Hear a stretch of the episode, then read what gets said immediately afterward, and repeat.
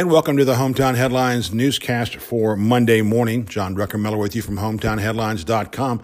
Thanking you for joining us today. Let's go right into today's headlines. On Friday, syndicated talk show host Erick Erickson went off on the Rome City Commission's recent school zone speed detection vote. He's telling his listeners, quote, they want revenue. It's all a scam, folks. It's all a scam, end quote. This one sparked some debate over the weekend. We'll have more about this, by the way, in today's rant of the day. More politics, candidate profiles, as well as questions and answers for the Ward 3 Rome City Commission hopefuls now posted on Hometown Headlines, courtesy of our Natalie Sims. We ask about downtown issues, economic development, and one local thing they think is the most improved. Also, we have details about voter deadlines, a new candidate forum set for Tuesday, advanced voting updates. We'll have the Ward 1 candidates next Monday, by the way. At least three beer festivals are brewing in October and early November in Rome, Fort Payne, and Ball Ground. It starts with the Mountaintop Hop Festival over in Fort Payne and then is followed by the event at Gibbs Gardens before the 12th annual Rome Beer Festival here at Heritage Park on November 2nd. Also in buzz today, the latest updates local gas prices, they're down about 8 cents a gallon. The Ware Mechanical Weather Center forecast finally some good news, but it's a few days away. For right now, the heat goes on. Uh, but we will see some changes starting Saturday morning. Low Saturday morning should be in the low 60s.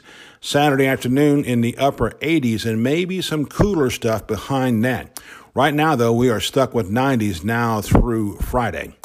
Obituaries today, we say farewell to Mr. Clinton Best and Mrs. Carolyn Cromer. We have the Greater Community Bank Crime Watch reports from Floyd, Bartow, and Polk counties today. Also, Truett's Chick fil A Sports Report. We have John McClellan's high school picks for this coming Friday. He says the Darlington Christian Heritage game is among the top games in the state this weekend. Also, we have Rome, Cartersville, Rockmart all coasting to pretty easy wins per John. Speaking of high school, Cartersville, Rockmart both hold on to number one spots in their high school football ratings. Darlington sits at number four in A private. Rome holds at number eight in 5A. From the colleges, Alabama takes over the number one spot, followed by Clemson and Georgia at number three. Berry Vikings, by the way, now number 10 in the D3 poll for college football. Uh, the Vikings, by the way, do play at Sewanee at 2 p.m. on Saturday. Also, the Shorter Hawks are at West Georgia. Georgia Tech plays North Carolina, and the Bulldogs are in Knoxville versus Tennessee at 7 p.m. Saturday. That game, by the way, on ESPN Saturday night. Atlanta Falcons, do we have to talk about them? They have dropped to 1 and 3 after losing to the Titans yesterday, 24 to 10. Next, they're at Houston, 1 p.m. Sunday on TV. It'll be on Fox, on radio, 92.9 the game, including pregame and postgame. Atlanta Braves playoffs are upon us. They'll open up the divisional series this coming Thursday at home, Thursday and Friday at home versus St. Louis. No game time yet. Keep in mind, this is a best of five series. Our rant of the day will title it as follows Latest City Commission vote gets statewide attention. Some of the chatter over the weekend was about something people heard on radio. That something was a 15 minute plus rant about the Rome City Commission. Erick Erickson, a veteran Atlanta radio guy and political guru, started a syndicated radio show a couple months ago, and it was picked up for the 9 a.m. until noon time slot on WRGA. During the start of the 10 o'clock hour this past Friday, Erickson went on a rant about the City Commission's vote to okay traffic ticket cameras in school zones. Perhaps we should say a record rant because we clocked it again at more than 15 minutes straight, no commercials, and yes, no prisoners. He blistered the 5 3 vote by the commission to move forward with the plan. Erickson attacked the cameras as just another means to generate revenue for a community that already is thirsty for cash. He lamented red light cameras as well, but Rome did away with those a couple years ago. Erickson openly mocked city commissioners who said the whole thing was beyond be, be involving student safety.